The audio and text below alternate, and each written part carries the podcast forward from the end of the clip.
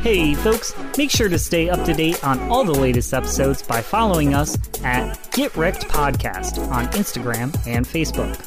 Or if you have any recommendations you'd like to hear us review on the show, you can contact us directly via email.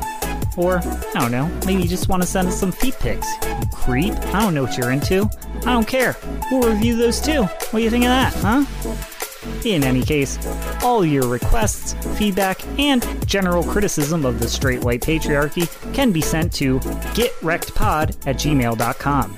That's G I T R E C D P O D at gmail.com. Now, back to the show. All right, so Thor, um, last last time we we spoke, you asked me some questions, and I feel like I feel like it should be reciprocated. Yeah, that would have been the episode. Because last week we had our Christmas episode. Right, right, right. So it would have been Breath of the Wild. Yeah, episode. Breath of the Wild. You asked me some questions, some pretty thought provoking questions, I might add. Um, so yeah, we're gonna we're gonna do part two. Here, are you are you ready to? Yeah, let's go inside the actor studio with Micah playing James Lipton today. Thor, um, what is your favorite word? Plush. Plush. Plush. Okay. I do it just sounds nice. It just sounds inviting. Yeah. Okay. I can see that. like it's one of those words that the way the word sounds matches what it means. okay. Yeah. It feels like. It feels Yeah. nice. And it's just I don't know, it just feels warm and cozy. Okay. Yeah, I could get that.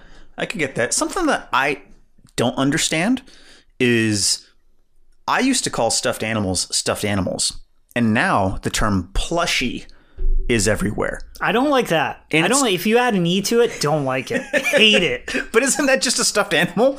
Uh, Yes. yeah. Okay. All right. correct, Cool. yeah. It's just different times, different strokes for different folks. I Yeah, guess. but I would never call a stuffed animal a plushie. I, I hate that.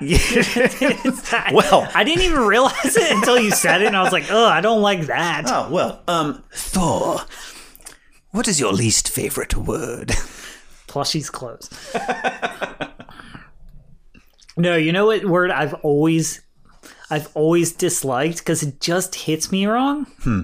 Pregnant.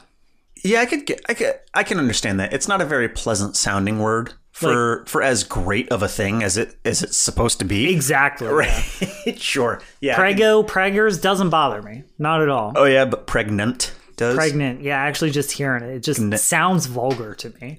Okay. I, I, can't, I can't explain it. I also am not a huge fan of the word nugget. no. Do you not like the letter G? Is that what this is? Yeah, maybe hard G's I don't like. Yeah. Uh, what do you think? Like in the middle of a word. Okay. Uh, eggnog. Yeah, I don't like it. Okay. All right. We're finding things out. We're finding things out. I and as we found out last year, I actually do like eggnog. Yeah. Which you introduced me to liking eggnog. Oh, I mean, Because I always thought I did. oh my god! So for the longest time, I was always like eggnog. I don't like that. And Yeah. then I actually tried it, and it was very good. I enjoyed it a lot. Yeah. I loved it. It's delicious. And It this was a whole whole- time, I thought it was because of the egg. It's because of the, the. G's. Oh. It's the G's. it's the G's, Jerry. they hit me wrong, Jerry. They hit me wrong. That's funny. That's funny. All right. Um, Thor, what turns you on? Uh, A nice, subtle perfume. Oh yeah, I could see that. Like not in your face, but kind of it, Yeah. it, it kind of surprises you a little bit. Yeah, but like if I go into like kiss my wife and I get just like a little whiff of like a nice perfume and not Yeah. too much, like has to be like a specific like a light perfume because a bunch of perfume I hate it. Sure. hate it. It's too much. Yeah, getting smacked in the face. With Like it. I used to hate walking through the detergent aisle, the soap detergent aisle Oh, in the yeah. grocery store because it would just smell so it would be such a strong smell. I would hate it. I was a kid, I would like hold my nose and be like, eh. but like just the if I go in to kiss my wife and I smell just a little bit of perfume, yeah. that's the best. Okay. No, that's a good answer. That's a good answer. That's solid. Um, in that case, what turns you off? Being rude or unkind to people in the customer service industry. Okay. Like if like if I'm out with somebody and they're rude to the waitress or like a cashier or something, unprompted. Yeah. Like I mean, I'm not going to say there's never been a situation where it wasn't warranted, but sometimes I feel like people are just they'll like be rude to like wait staff or something, um, or just not even treat them politely and kindly. I do not trust that person. I immediately like if I go out to dinner with you and you're like rude to a server, Yeah. I'm I'm judging you and I know I don't want to be around you. And- that's just disgusting to me. Yeah. It's just a gross thing to me. well, and you were in the food industry as a manager for a while. Yeah. So do, eh, do you think that that has a part I, it? yeah, I think that probably does just because I've been on the other end of that so many times. Sure. But yeah, I, I just think it's a. I, I think it shows weakness in character. Yeah. And I think it shows insecurity in somebody's self when Yeah. when they are unkind to people for no reason. Yeah. Especially and especially in that situation because it tends to be like a status thing. Like I think I'm above this person Mm-hmm. or wherever that may come from, and it's just it's just gross to me. Yeah. Just gross. All right. What sound or noise do you love? You know what sound I really love What? Is the sound of a fresh cola in a glass of ice. you kidding? You take a you take a glass filled with ice and just pop a coke and pour it in there. That I is- love that sound It's so much. the worst sound in the world. It's it's one of the worst. Maybe the worst. Definitely in the top five. yeah, no, the last time we did this, you said that was your least favorite sound. Yeah. And I was like, I actually genuinely love that song. So, What noise or sound do you hate? the sound of somebody eating. Okay. Yeah. Like if I can hear you chew, it's Yeah. a real problem for me. yeah. I once. I'm just going to show you how petty I am. Uh, I once dialed an emergency call on a friend's phone because he was eating and smacking his lips. and I asked him to stop, and he didn't. So I swiped his phone from him and I held him the, the emergency call button. And it called 911. Oh, what? It just brought this horrible, horrible version of me out from the surface. Yeah, no, I get it. and and he hung up and then he had to call oh they, of course they called back and he's like no sorry it was a misdial If you said um, after after that incident, I followed him home and strangled him in front of his family, I'd be like, I get it. I don't agree with your methods, but I I understand them. yeah okay what is your favorite curse word Cunt. Okay that's fair that's fair short and sweet Especially when an Englishman or a or a uh, Australian says it. yeah when an aussie says it yeah they've got a certain way maybe it's their accent that that does it But also, it's one of those that like, and when an American says it, it just cuts. it does it does here in the states it, definitely does. it just definitely takes does the breath out of people. Like, oh Yeah. my god. Yeah, people who I don't. love it. there are a lot of people who don't care about any type of swearing, but that word, they're like, Yeah, that'll, "Mm, yeah, that'll get people. yeah, I don't know. um, okay. What profession, other than your own, would you like to attempt? I've always wanted to be the guy who writes the jokes on popsicle sticks. Okay. What an interesting profession. I guess somebody's got to do it. That's funny. yeah, popsicle sticks because I love dad jokes. Okay. Always have, always will. Yeah. And I love dumb popsicle stick jokes. Like, Sure. Uh, So like, com- coming like- up with yeah, them. like uh, what's what's a dentist's favorite time on a clock? Uh, what time? Two thirty. like I love I love them so much. Okay. and I was thinking about like at some point somebody had to come up with these dumb jokes. Like I Yeah. want to be the popsicle stick joke writer guy. okay. Seems like the greatest job in the world. Sit there and think of dumb, dumb All right. jokes. Yeah. All right. What profession would you not like to do? County Alderman. I don't even know what it is, but it sounds like it sucks. I, don't, I don't know what an alderman does, but like it doesn't sound interesting. It's definitely yeah. I mean, do you want to tell people that you're an alderman? Let's see. So, an alderman is a member of the municipal legislative body in a town or city in many jurisdictions. Yeah, I fell asleep as soon as you started that sentence. It sounds horrible. yeah. sounds horrible. It, it could also be a noble of high rank or authority in Anglo-Saxon England. Okay, now it sounded kind of sweet. Yeah, but that that was the that was that was down on the definition list. That was, that was far yeah, down. there. no, no, no. First F, yeah, it sucks. okay. Yeah. Um. All right. If heaven exists, what would you like to hear God say when you arrive at the pearly gates? You were right. Coheed and Cambria stinks. I'm sending Claudio Sanchez to hell.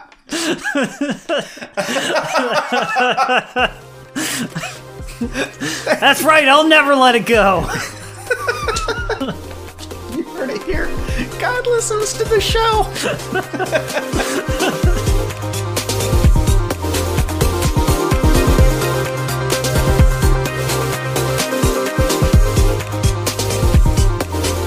Hey, folks, and welcome back to another episode of Get Wrecked, the only podcast anywhere in the universe where two buds take turns recommending and reviewing some of their favorite pop culture hits, hidden gems, and oddities. I'm, of course, your host and resident silly boy Thor, joined today, as always, by my friend and co host.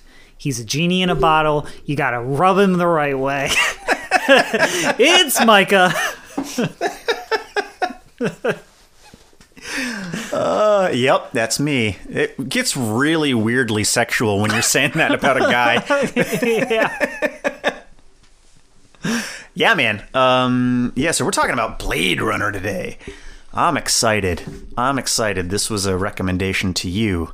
And specifically, I had us do Blade Runner The Final Cut, which is the latest iteration of Blade Runner. Yeah, so what did that mean? Because I honestly, at first, I wasn't 100% sure I was in the right spot. Is that like a a remastered version of it? Yes, it is. It is. We'll we'll get we'll get a little bit into the weeds about that because that is a little bit more of a complex answer than maybe what you're thinking. But yeah, so Blade Runner, 1982, film by Ridley Scott, starring good old Han Solo himself, Harrison Ford, playing uh, a guy who goes by the name of Deckard, and he is something called a Blade Runner, which is a police task force that is hired to hunt down and kill androids, robots, basically, but they're so sophisticated that they're really hard to tell them from humanity.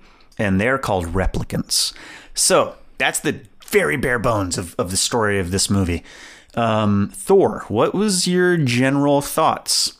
Or what were your general thoughts? My my first thought watching this was, God damn, I forgot how much of a babe Harrison Ford was. Right? A young Harrison Ford, he was probably what, like early 30s, late 20s in this? yeah, I'm not sure. He, I mean, it's just, I saw and I was like, oh shit, I forgot. yeah, good looking guy for sure. Yeah.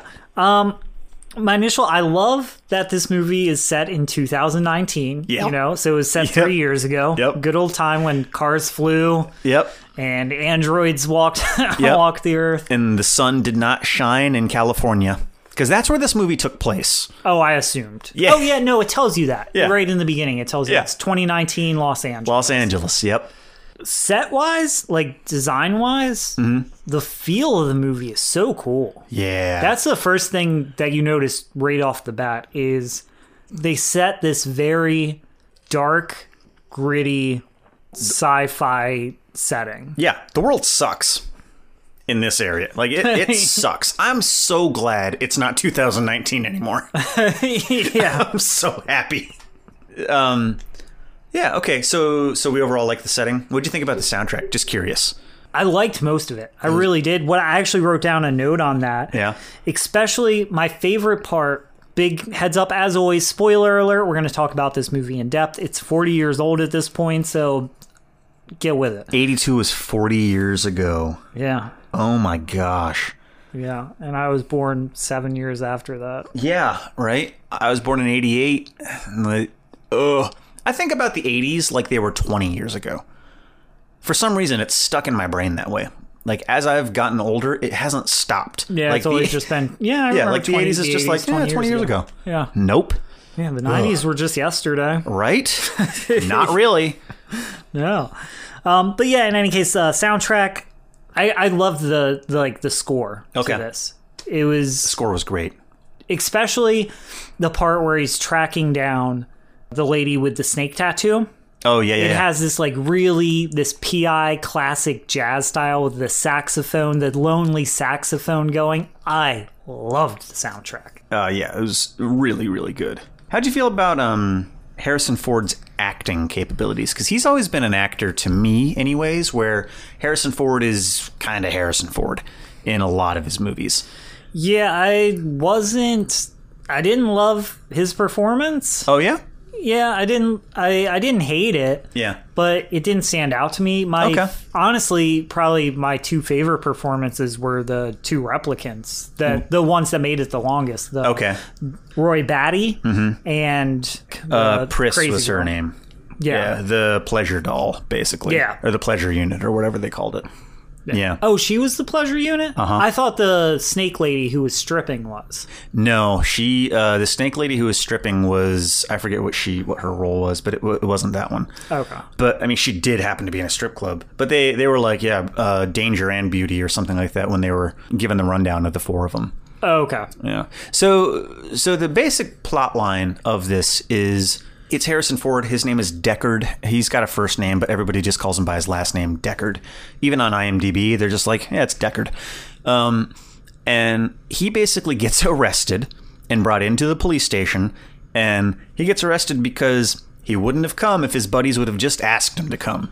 So, so they explain to him that these replicants, which are created by this Tyrell Corporation, they're almost indistinguishable from humans, except that they're stronger, faster, and at least as smart as the engineers that made them. So they're superhumans, basically. They got on a ship off world and they're used for slave labor, right? Yeah, because they were banned from Earth. Yeah, exactly. They were used for slave labor, and then on some off-world colony, they had a revolt. They killed a bunch of people, had a rebellion, and so they're like, you know what? Don't come back to Earth. so if you come back to Earth, we're gonna send a Blade Runner after you, and they're gonna kill you. And that's the gist of, of what's going on. Four, well, actually six replicants basically hijacked a ship, killed all the passengers on it, brought it to Earth, and on the down low, they're trying to retire is the term that they use, but it's it's hunt them down and kill them. Yeah. Um, and the movie starts out even before we meet Harrison Ford.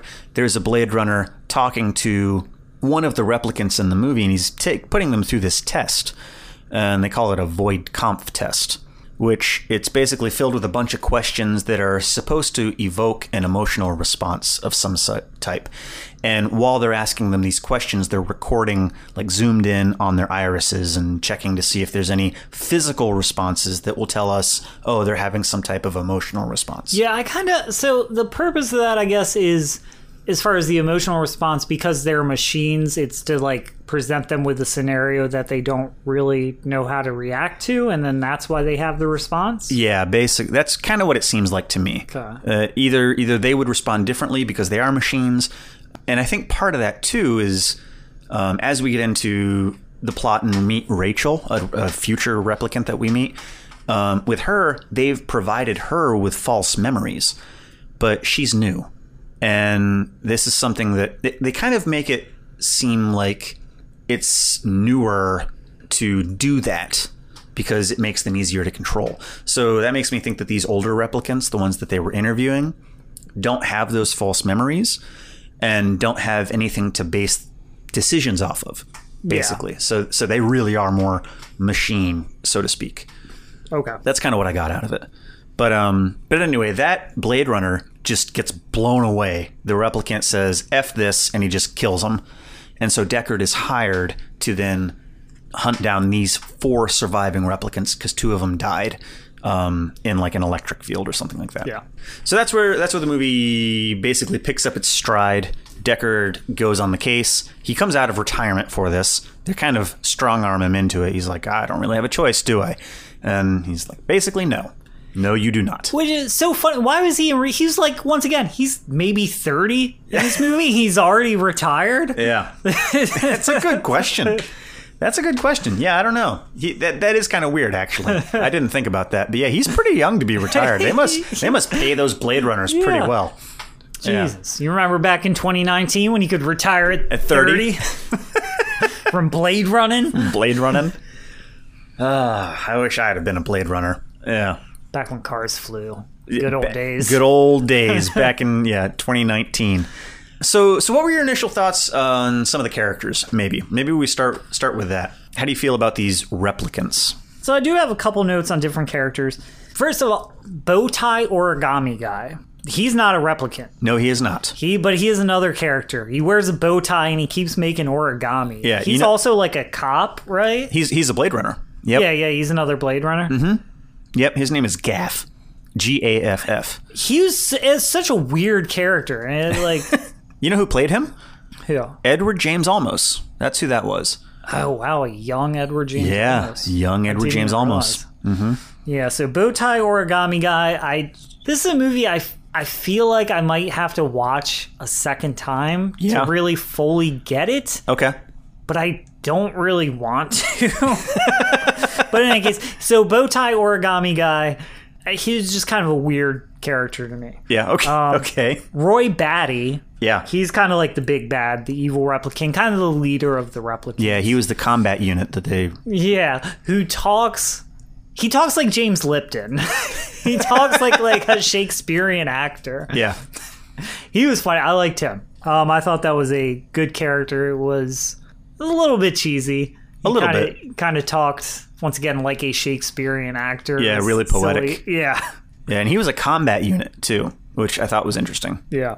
And then the uh, you know, I'm guessing it was his love interest. It kind of seemed like the the other replicant, Yeah. Pris. Pris. Yeah. I loved her. Oh yeah. Yeah, I thought that was a great character. She played the kind of like unhinged femme fatale character Sure. Yeah. really well, especially when she put the Bowie makeup on her face. She had her like eyes painted. I, she really played that role well of being like manipulative and Oh yeah. but also charming when she needed to be yep. and just a little bit off. I, I really liked her character. Yeah. Absolutely. And I also here's the thing. Uh, what's his name? Sebastian. Okay. The biological geneticist Uh huh. who talked like this. He's talked like he's from the bayou. Yeah. Yep. He's a chess genius Yeah. who creates lifelike cyborgs. Yeah. But he talks like this. But he talks like this, yeah. It's so dumb. but I did like him. He was uh, likable. And his weird toys, his weird. Yeah, he had these like walking around. like toy friends. Basically, he, you could tell he was a really lonely person. Yeah. You know, you know, it's kind of just total side note. I didn't remember that his name was Sebastian. I watched this. I, I watch this every like three years. I watch this movie, It- it- and every time I, I kind of forget what that guy's name is, but Sebastian. And this time around, when I heard that his name was Sebastian, I thought of Parks and Recreation, and I thought of that stupid miniature pony, Little Sebastian. Bye bye, That's little exactly, Sebastian. That's exactly what my brain. I heard Chris Pratt. He's like, "My name's J.F. Sebastian," and my brain immediately Just went, "Bye, bye, little Sebastian." God damn. That's all I can think about. Oh, shout out little Sebastian, R.I.P. Yeah, yeah. um, how about Rachael? What'd you think about her as a character? Oh, okay. We got to talk about this. yeah.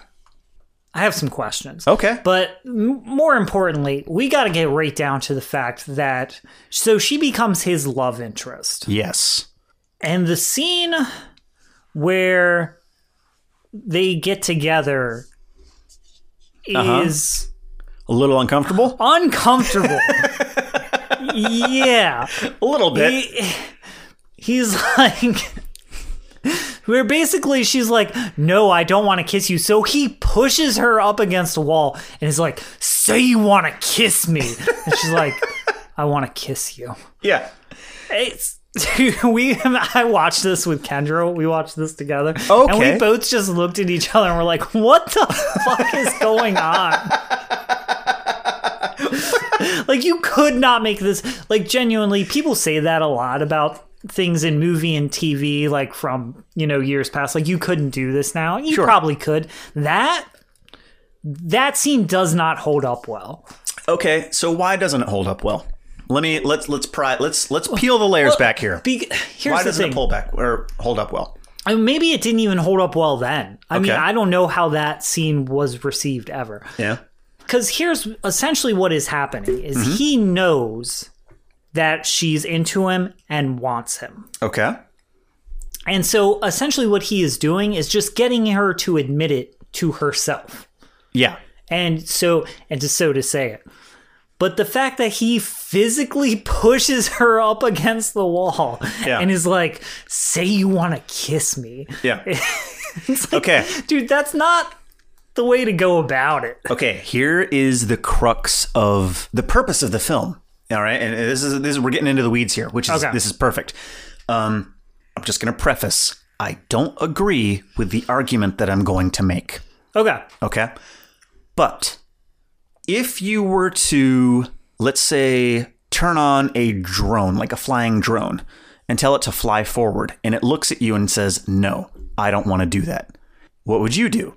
All right, she's not human. Correct. Yeah. All right. We're looking at it though from the viewpoint that she is human. Yeah. Well, the actress who plays her is a human. That's Yeah. what that's where it gets. But yeah, Yeah. no, I see where you're going with that. But yeah. but and, and that's this whole film really really touches on what is humanity and what is the purpose of humanity, what makes us quote unquote people, right? Mm-hmm. Because these these replicants are almost indistinguishable from biological people. But Yeah. they are 100% if they show up on earth, they will be killed. But they're not even called killed. They use the term Yeah, they're not retired. alive. Yeah, they're so retired. they use the term retired. So Harrison Ford's doing this. Is he in love with her or is it a machine on that part? Is she human to him? And to go along with that, the replicants, are they human? Because they seem to care about each other quite a bit and quite a bit more than a lot of the people, like the actual quote unquote humans, do in this movie. Like, Yeah. if, if you look at human interaction in this movie, none of it's good. There's there's not one single moment really where a person goes to another person and there's a genuine positive relationship. Yeah, no, like you said, this is a shitty place to live, and it Yeah. seems like everyone is kind of out for themselves. Right. But the replicants, the four of them, they're sticking together. And their whole purpose, what they're trying to do is they're they're trying to meet their maker and they're trying to live longer. They they they just want a longer lifespan. Because something that we haven't touched on yet is this is a model called the Nexus 6. And this specific model, they've put a, a failsafe in so that there will be less revolutions, less rebellions, that type of thing. Yeah, And they only live for four years. Four years. That's it. So, yes, they murdered a bunch of people. Obviously, that's a bad thing. But their goal literally is self preservation in this. And they feel like the entire universe, not even just the planet, but the universe is against them. Right? And, and what do they want to do? They want to live longer. That's the crux of the conflict of this movie. So, it was. It was definitely uncomfortable looking at that kind of weird romantic moment between Harrison Ford, if you'd call it romantic, moment between Harrison Ford and the I'm sorry, Deckard and Rachael.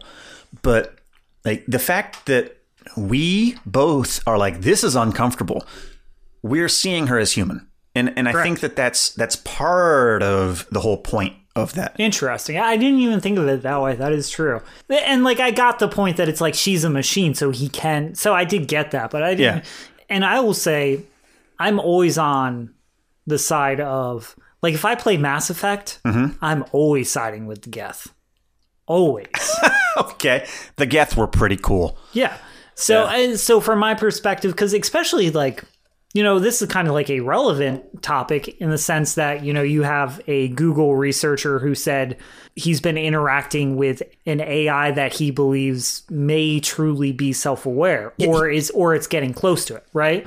And so I'm very much whether wrong or right, I it, it's unimportant.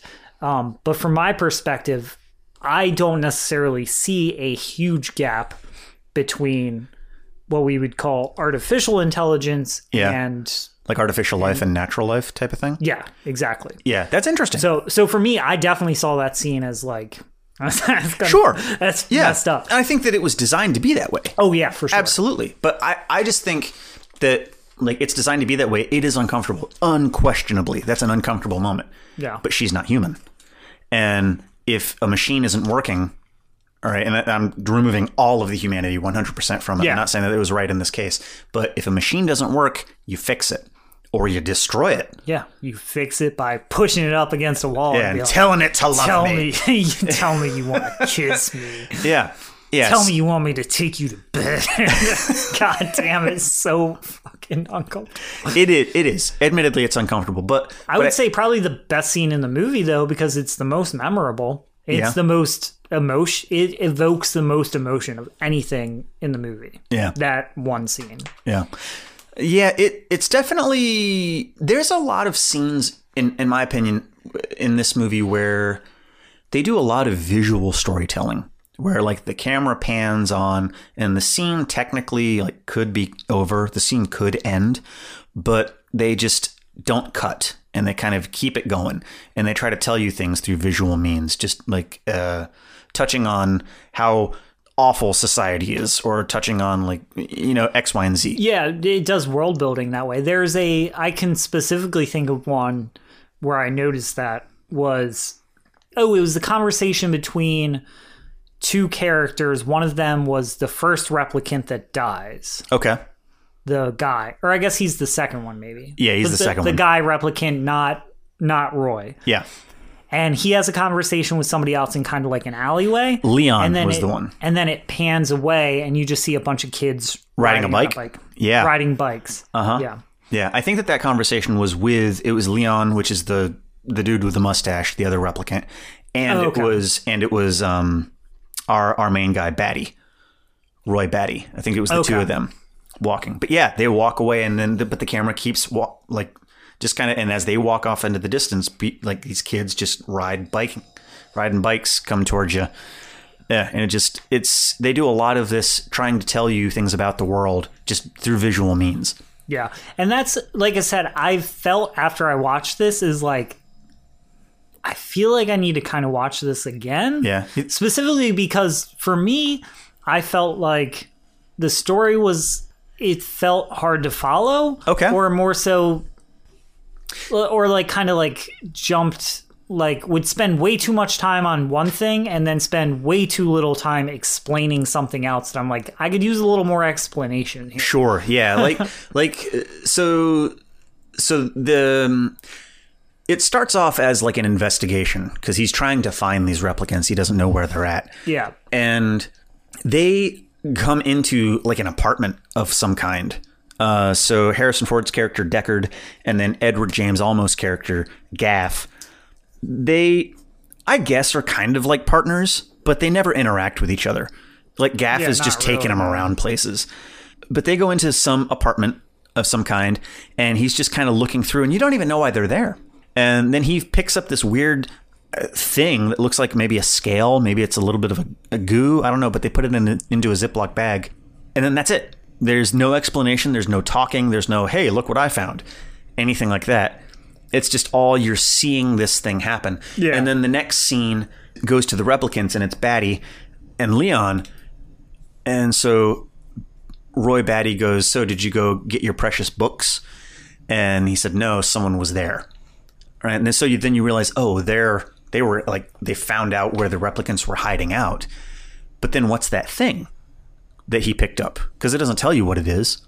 And so, so he uses that and he goes into the underbelly of society and finds somebody who has like a crazy microscope and can zoom in. And they're like, oh, well, this is an artificial snake scale. And there's a serial number on this snake scale. That serial number belongs to this manufacturer. So then he goes to the manufacturer. yeah.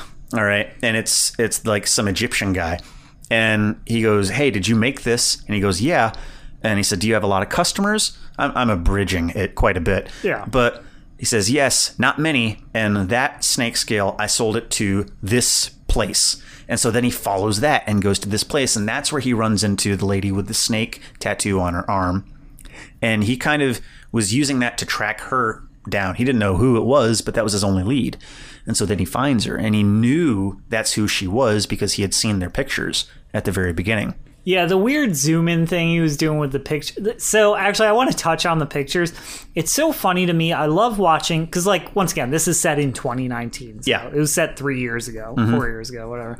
Um, I love watching old movies when they show the future and it's kind of like current times because they all get it so wrong. It's Oh, so yeah. fun. it's so fun to watch how wrong they get it. Yeah. The fact they're all carrying around Polaroid pictures. Yeah. Like no, it, it's so ins- it's so cool to me that nobody could have foresaw in their wildest imagination that we would all just be carrying around these little rectangles that have all the information ever collected by humanity. Yeah, attached to it. one touch, and all your pictures, like physical, the concept of physical pictures Yeah. is is a big part of this movie. And Yeah. it's like Yeah, absolutely. like nobody has physical pictures anymore. In any like science fiction writers, they never foresaw that the biggest leaps in technology would be like digital. communication. yeah, sure. Communication and digital technology as opposed to like physical technology. Like it's flying cars and Yeah. artificial robot like robots who can mimic humanity. Yeah, like way off on those type of things. Yeah, totally for That's sure. That's always fun to watch, yeah. But um, eventually he ends up tracking down the uh, the lady. She's doing like um, an exotic dancer type of routine. And see, for me, I felt like this moment where he meets the exotic dancer, this replicant. It's a rare moment where Harrison Ford actually acts. yeah, yeah, right. that's true. I feel like a lot of times Harrison Ford is just Harrison Ford in movies. Not that that's a bad thing, but that's just that's just who he is. Yeah, there are Like- those actors who do that. So yeah. But when he got into that area and the character Deckard had to put on a facade and he like he he upped the the pitch of his voice a little bit and he kind of like looked around and looked a little shifty looking. And he's like, I'm a dorky photographer. I work for a magazine. And and I, I watched that and I'm like, "Oh, wow." Like Harrison Ford's doing work here. Like he's he's like doing something different. I really enjoyed that. I mean, he then that part that part was funny. I I liked I liked that. It, Yeah. was, it was silly to see him do. It was a little bit cheesy, but Yes. I mean, you gotta you Yeah. gotta give it a little bit of leeway. It's 40 years ago. Yeah. Um. yeah, I did. I that part did. I was laughing a good bit at that. Yeah. So so the so then he he finds the chick, chases her in the streets, guns her down. Something that really said a lot to me was that he guns her down middle of the street. There are still people just walking around. Nobody cares. Nobody cares. He's like, get out of the way, and they're like, okay, I guess. Yeah. He's like bam, bam, bam. and they're just walking. They're like, oh yeah, Yeah. Another day. Another day in 2019. right. Um, and so the uh, the replicants on another side start trying to find out how like how do they get in touch with their creator. So they reach somebody in the Tyrell Corporation who ultimately just makes eyeballs. That's his whole thing. Is he creates the eyes for replicants? yeah, the eyeball guy. Yeah, and there was a lot to be said about eyeballs in this too. Have you noticed that there was like a weird kind of fixation on eyes with this? Yeah, yeah, because their whole that's how they figure out the replicants. They have a camera zoomed up in on their eye Yeah. to see if the irises get bigger. Yeah, it's really about the eyes. Did you also notice that with the replicants, a lot of times you would see like a reflection Yeah, in their, their eyes pupil? were shiny. Yeah. Um, and then even even when they do end up finding the leader of the or not the leader, but the owner of the company, Tyrell, Dr. Tyrell, how does he kill him? He finds him and he's like, I want you to give us more life. And he's like, Nope, can't do that. Because like if we try to do it, your body is going to produce a virus and it's gonna kill you. Basically. And so what's he do? He kills him. He kills his maker by gouging out his eyes Yep. so the basically it's that's that's kind of the crux of it harrison ford kind of meets up with Rachael at the beginning, and she's a replicant that's brand new. And Harrison Ford is tasked with testing out this Voight-Kampff machine that was used on the original replicant on this new Nexus to see if the machine's busted or see if there's something wrong with the machine. And Rachael takes a lot longer to kind of to realize for the for the test to be like, oh, this is a replicant. Uh, they say something like it usually around twenty to thirty questions. She took like a hundred. Yeah, right? over a hundred. Yep. And the way that they did that is they implanted false memories into her, and they found that if they started doing that, then they had more of a sense of self, and they ultimately became easier to control. So that with the shorter lifespan, the rebellion was much, much, much less. Sure. So let me ask you a question. Yeah. Am I correct in this whole movie? They're kind of leading you to believe that Deckard himself may be a replicant. Okay. That that is what's going on here, right? yeah. And then Yeah. he's questioning himself. A la the weird daydream about a unicorn. Yeah. Out of nowhere. Like, that's. you could have done any. Like, he's sitting there daydreaming and he just has a daydream about a, unicorn. unicorn. Yeah. How much money did they spend on that scene? Probably a For lot. a unicorn. Yeah. You could have done anything else. Probably it made a no lot. sense. It's just the fact that it was a unicorn. Yeah. Well, what it did allow them to do is it allowed them to do a callback at the very end of the movie because Oh, the origami guy. Origami That's what he left for him was a unicorn. Oh shit. yeah. Okay. So yes, you're 100% correct. In fact, when when um, when I decided to recommend this to you, again, I got an idea of a recommendation from online. I threw it out there, and um, my uncle Tony was like, "Hey, Blade Runner," and I'm like, "Oh my gosh, that's such a great movie." I knew it. I wasn't sure if you knew it, and it turns out you didn't. Yeah. So I let my uncle Tony know. Uncle Tony, thank you for the recommendation. Um, and he said, when you guys watch this, or when you guys talk about this, let me know. I want to send you a question. And I'm like, Okay. "Oh," I'm like, okay, well, I've seen it, so what question? I'll make sure to ask it. And he says, was Deckard a replicant? What do you think, Thor? Do you think because it kind of teeters the line? And again, this whole movie is bridging on Yeah. what is it that's human? Yeah, because Rachael even says it to him. She's like, "Have you done the test yourself?" Exactly. Yeah. So what do you think? I think yes. And here's my reasoning why is because Blade Runners are meant to catch these super soldiers. Uh-huh. So why wouldn't you want a super soldier themselves to be able to do it? And then you implant them with this these false memories so they and they're specifically their whole purpose is to kill replicants. Mm-hmm. So there's no way they're going to rebel because basically their whole purpose is to also kill is to kill replicants. So why would they rebel? Sure. So yes, I think he was. You think he was a replicant? There's a lot of ambiguity in this movie. There's a lot of um, like figuring things out and leaving it up to the viewer to make that decision. Sometimes I feel like that's a cop out. I feel like it's kind of well done in this one, in this case. I'm not sure where I stand with it. I'm still like on the fence. I see arguments for both sides of it. Yeah, so so that takes me to so you think yes, he was a replicant?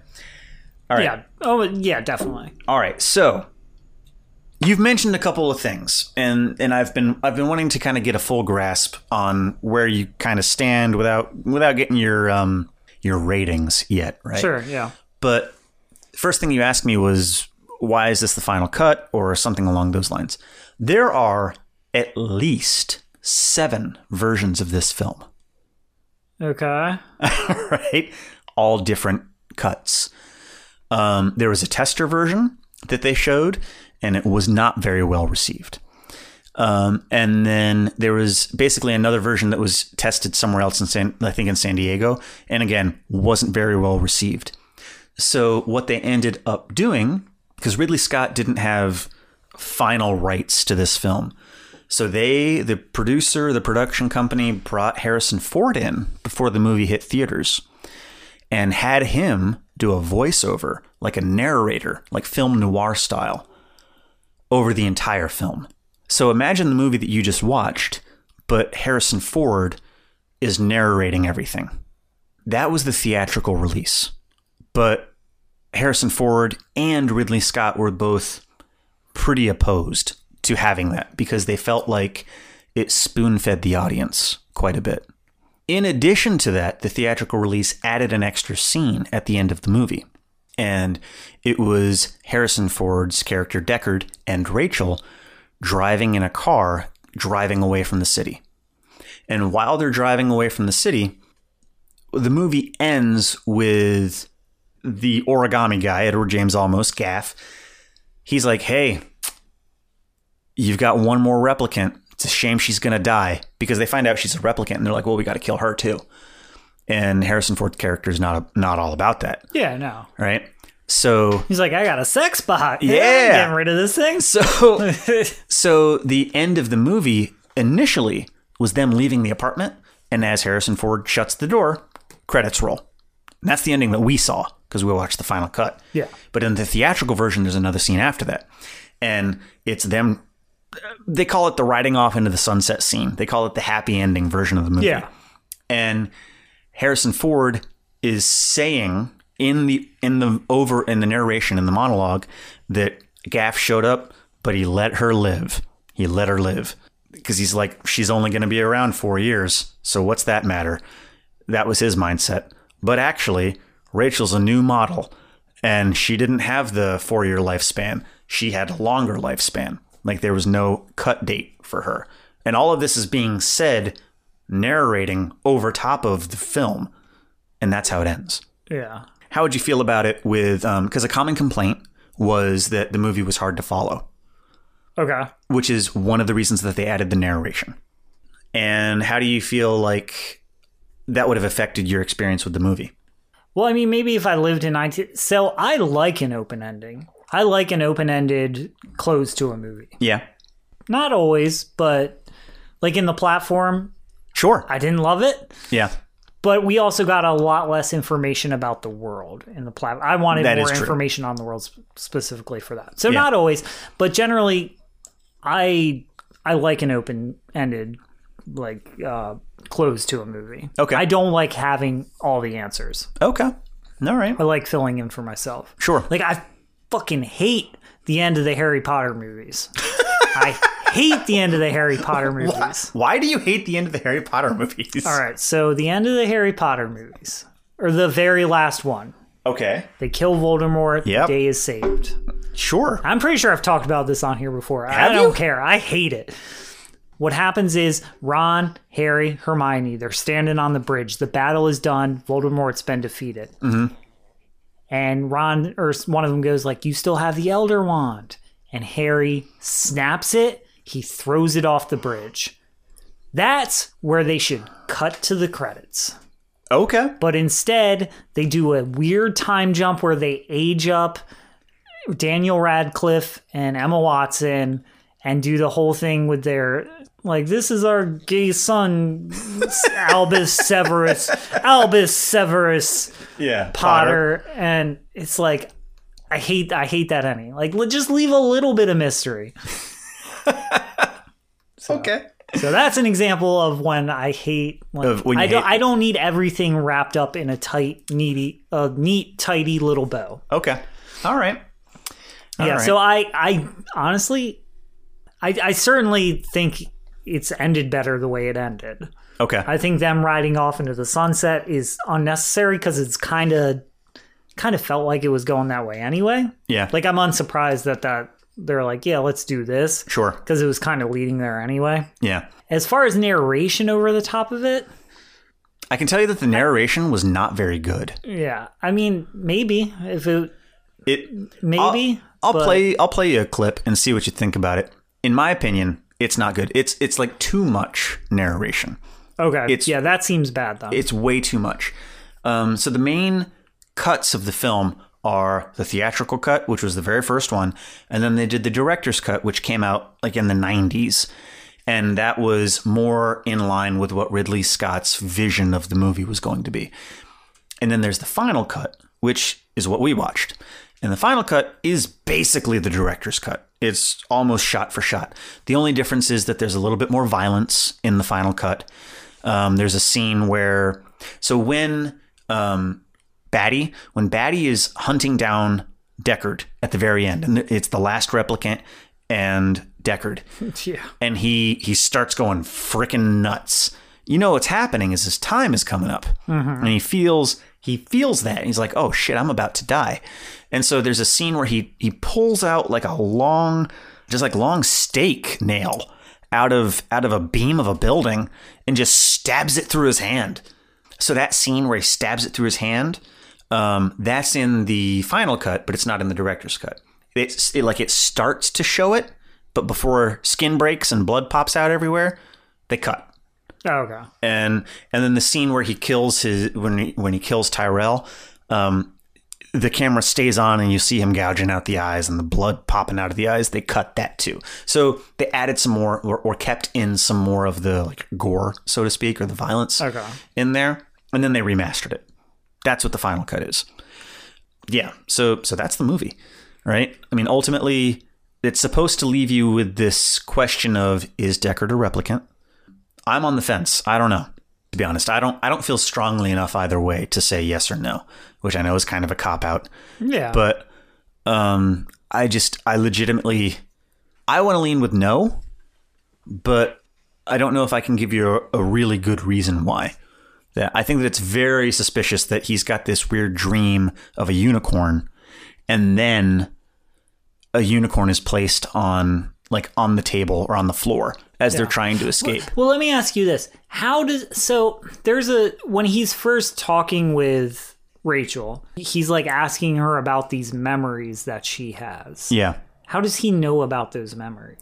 Well, he so Did he get a list of the memories that were implanted in her? Yeah, he went. I'm guess. I'm guessing that you know it's something that doesn't happen on camera. Okay. So, so I'm what I'm guessing is because she leaves after the test, and then they talk, and then it cuts to the replicants. So like Yeah. him and Tyrell are talking. And then she just shows up at his apartment. Exactly. And she's kind of that whole scene is her essentially questioning like Yeah, she's like, "Oh shit, I think I'm a replicant. yeah, Could I be a replicant?" starts to figure out I might be a replicant. yeah, So I that that was a little bit confusing because I'm like, why does how does he know this? Why does he know this? Is he that's the first thing that made me start thinking that he's a replicant. I'm like, maybe he fucking knows he's a replicant Oh, gotcha. Because like he has those memories too. Like, I, so yeah, I think he's a replicant. Okay. Yeah, I'm gonna go on. He's not. That's that's gonna. I'm just. I'm. I hate milk toast fence sitters. Sure, So I'm gonna yeah. just make a stand. I'm gonna even if it's wrong. I'm gonna say he's not. He's not a replicant. I think that the unicorn on the floor was coincidence, and that's it. It's all for me. Yeah, Um, bow tie origami guy was just he just likes making all kinds of stuff. he's not a great character. Uh, like, he's he has like one line, and then he's just folding origami. Yeah. Um, so, did you recognize the actress who played Rachael? Did she look familiar to you? No. She didn't look familiar to you? What if I said two words? What if I said Finkel and Einhorn? Finkel and Einhorn, and Finkel and Einhorn, Einhorn, Finkel, Finkel, Einhorn. The bad guy in, or the bad girl in Ace Ventura? Yep. Oh wow! Okay, right on. That's her. That's Nice. her. Yeah. I was watching this. I'm like, man, she again. I watch this like every three years, four years, something like that. So I'm watching. I'm like, man, she just looks familiar. So I IMDb'd her, and I'm like, I think that that's the the cop that all the cops made out with. and, and then I looked at Ace Ventura. Sure enough, bam, that's her. wow. Yup. Yeah, she was good. Yeah. Yeah. She was a great, great role. And I when when I recommended this to you, you were like, is it Blade Runner or Blade Runner the sequel? And man, I wanted to say the sequel. I really like the sequel. But you gotta watch this one first. Yeah. See, uh, Kendra watched that one The sequel. without having watched the first one originally. Okay. When that came out, she like rented or something, and I either fell asleep or I was just like playing Switch or just doing something on my phone. I just I, I didn't watch it. okay. So, um, and and part of that was because I was like, I don't, I've never seen Blade Runner. I don't care what this is. yeah. It's a it's such a good movie. I think that the second one's really, really, really good. I like the second one. I love the world. Yeah. I love what he tried to do Do you want to move to rating? Yeah, let's go to it. Let's go to ratings. What are your thoughts?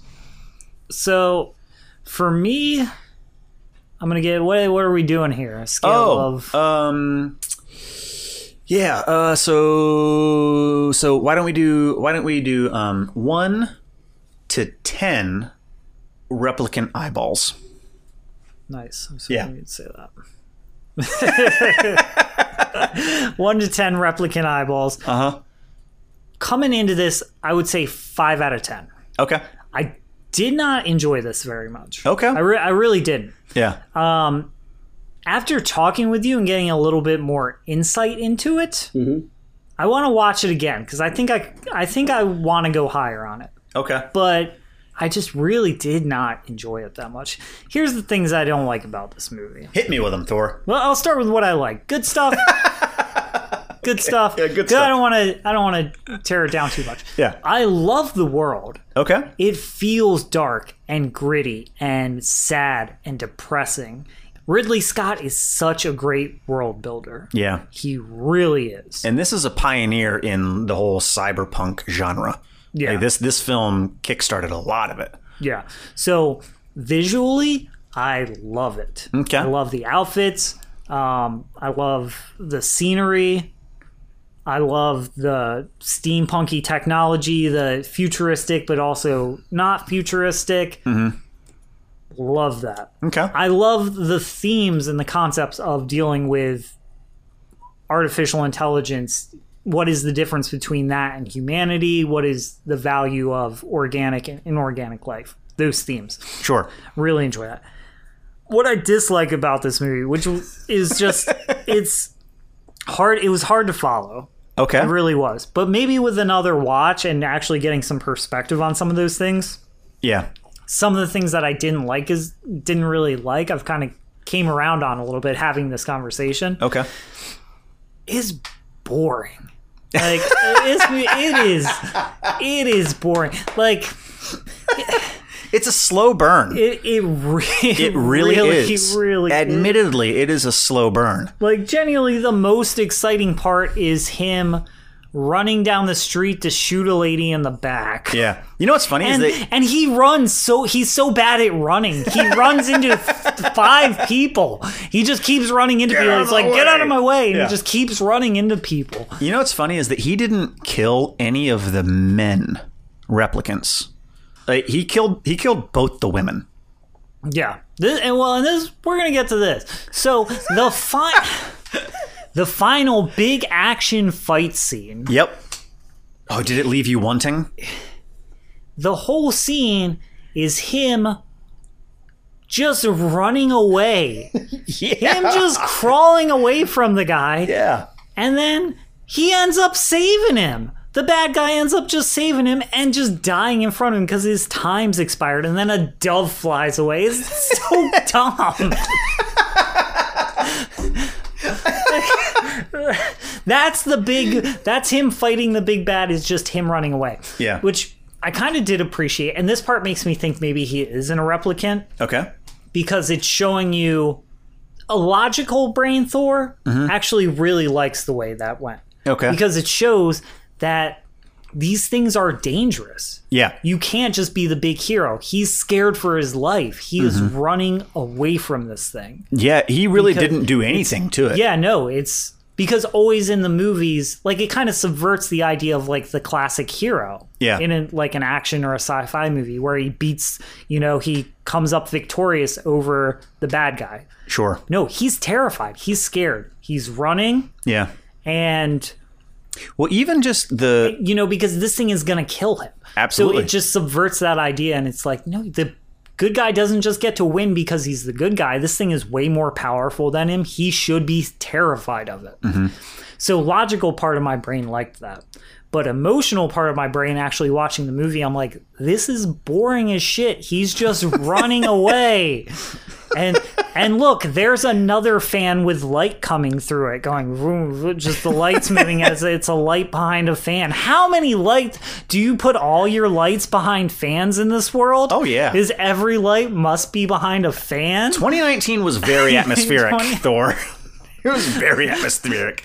So emotional part of me was like, this. I hate this. Yeah, Logically, I get. I don't know if that's why they did that that way. I think it's part of it.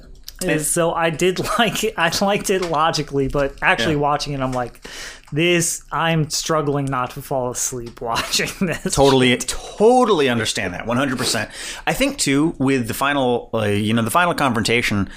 It's definitely not a, uh, a fisticuffs like duke it out type of thing.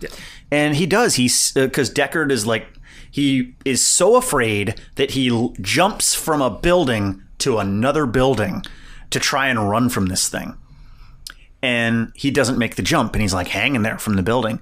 And so the replicant picks him up one handed, might I add, just picks him up from the wrist and just lifts him up and then puts him on the building. And he gives this interesting speech. I don't remember exactly word for word what he says, but it's something along the lines of like, I have seen a lot of things. He goes, I've seen humanity do a whole bunch of stuff.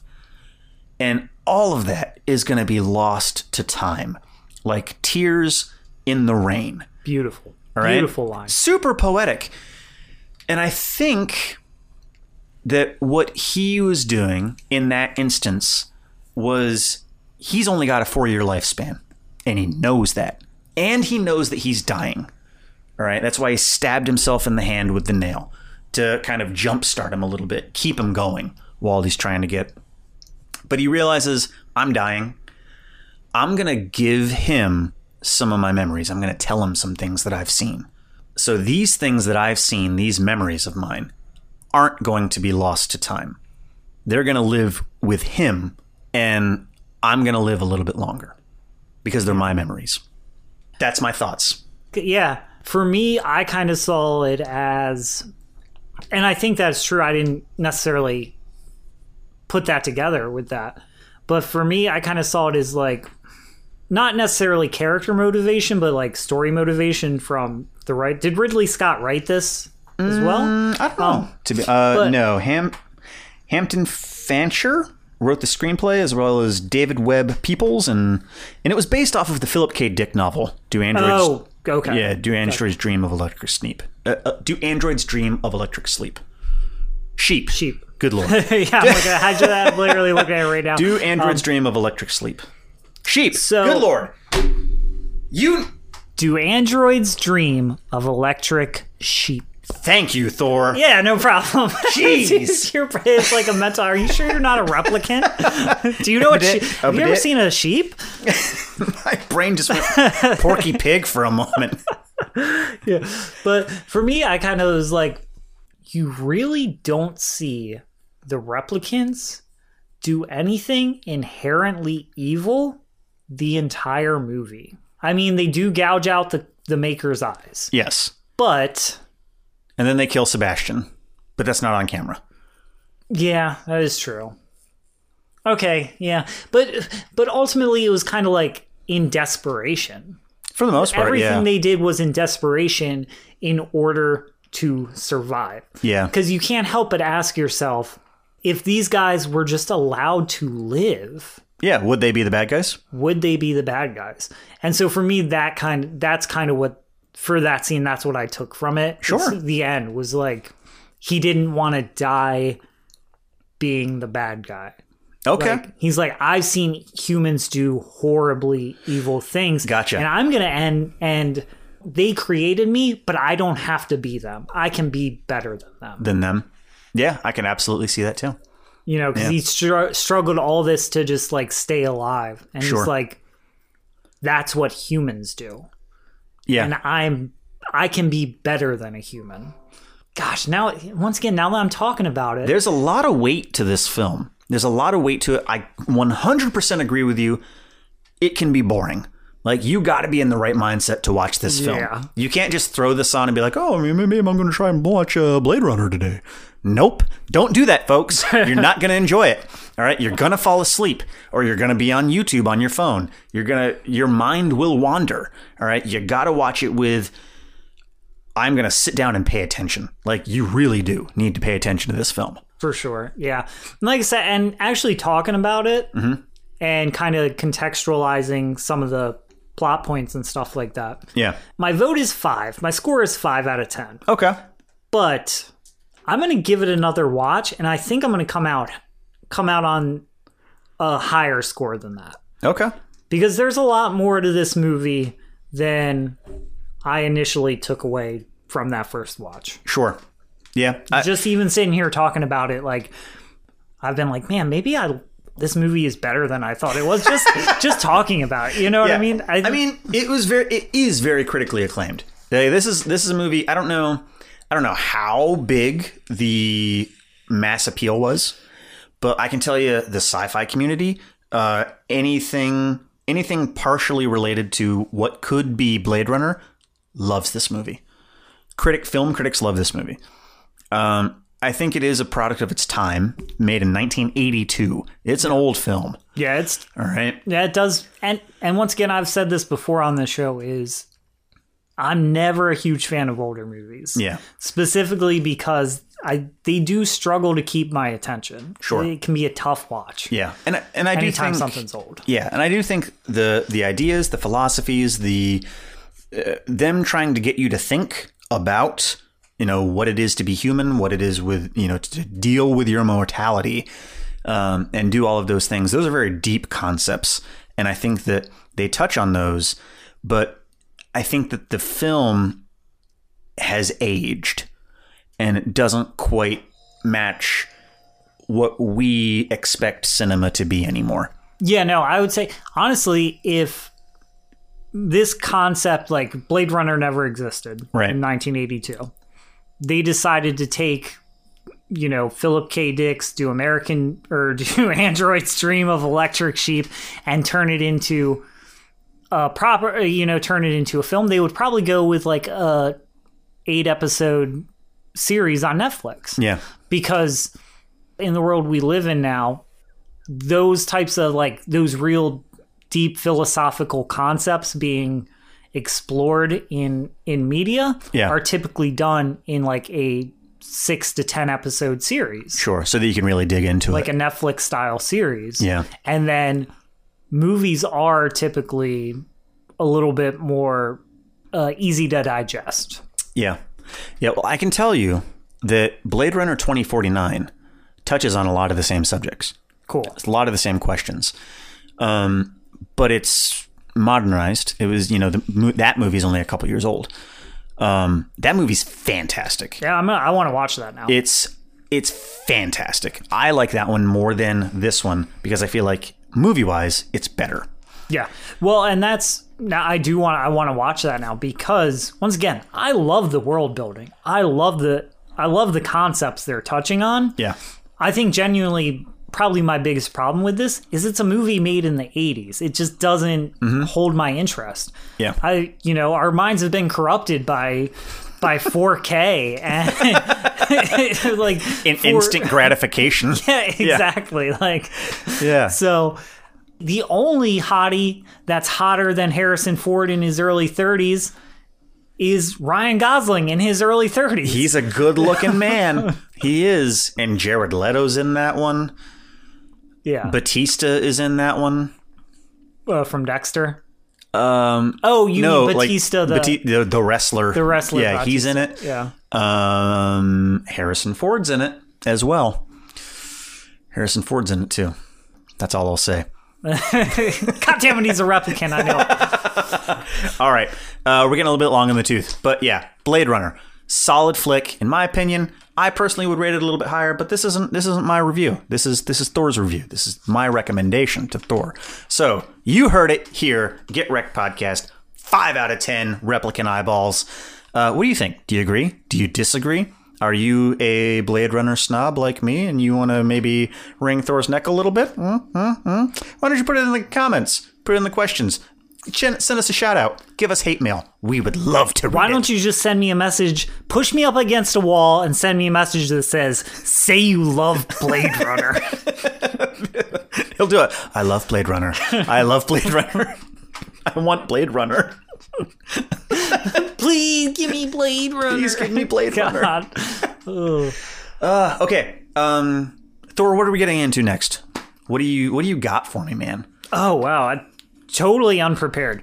Let me uh, let me pull out the running list. Yeah. Well, in that case, let me just list a couple of things that I like. Eggnog after dark. I'm a big fan. Um, driving slowly in the rain through a very small town. That's that's a lot of fun. Warm, stormy nights under a porch where you don't have to get wet.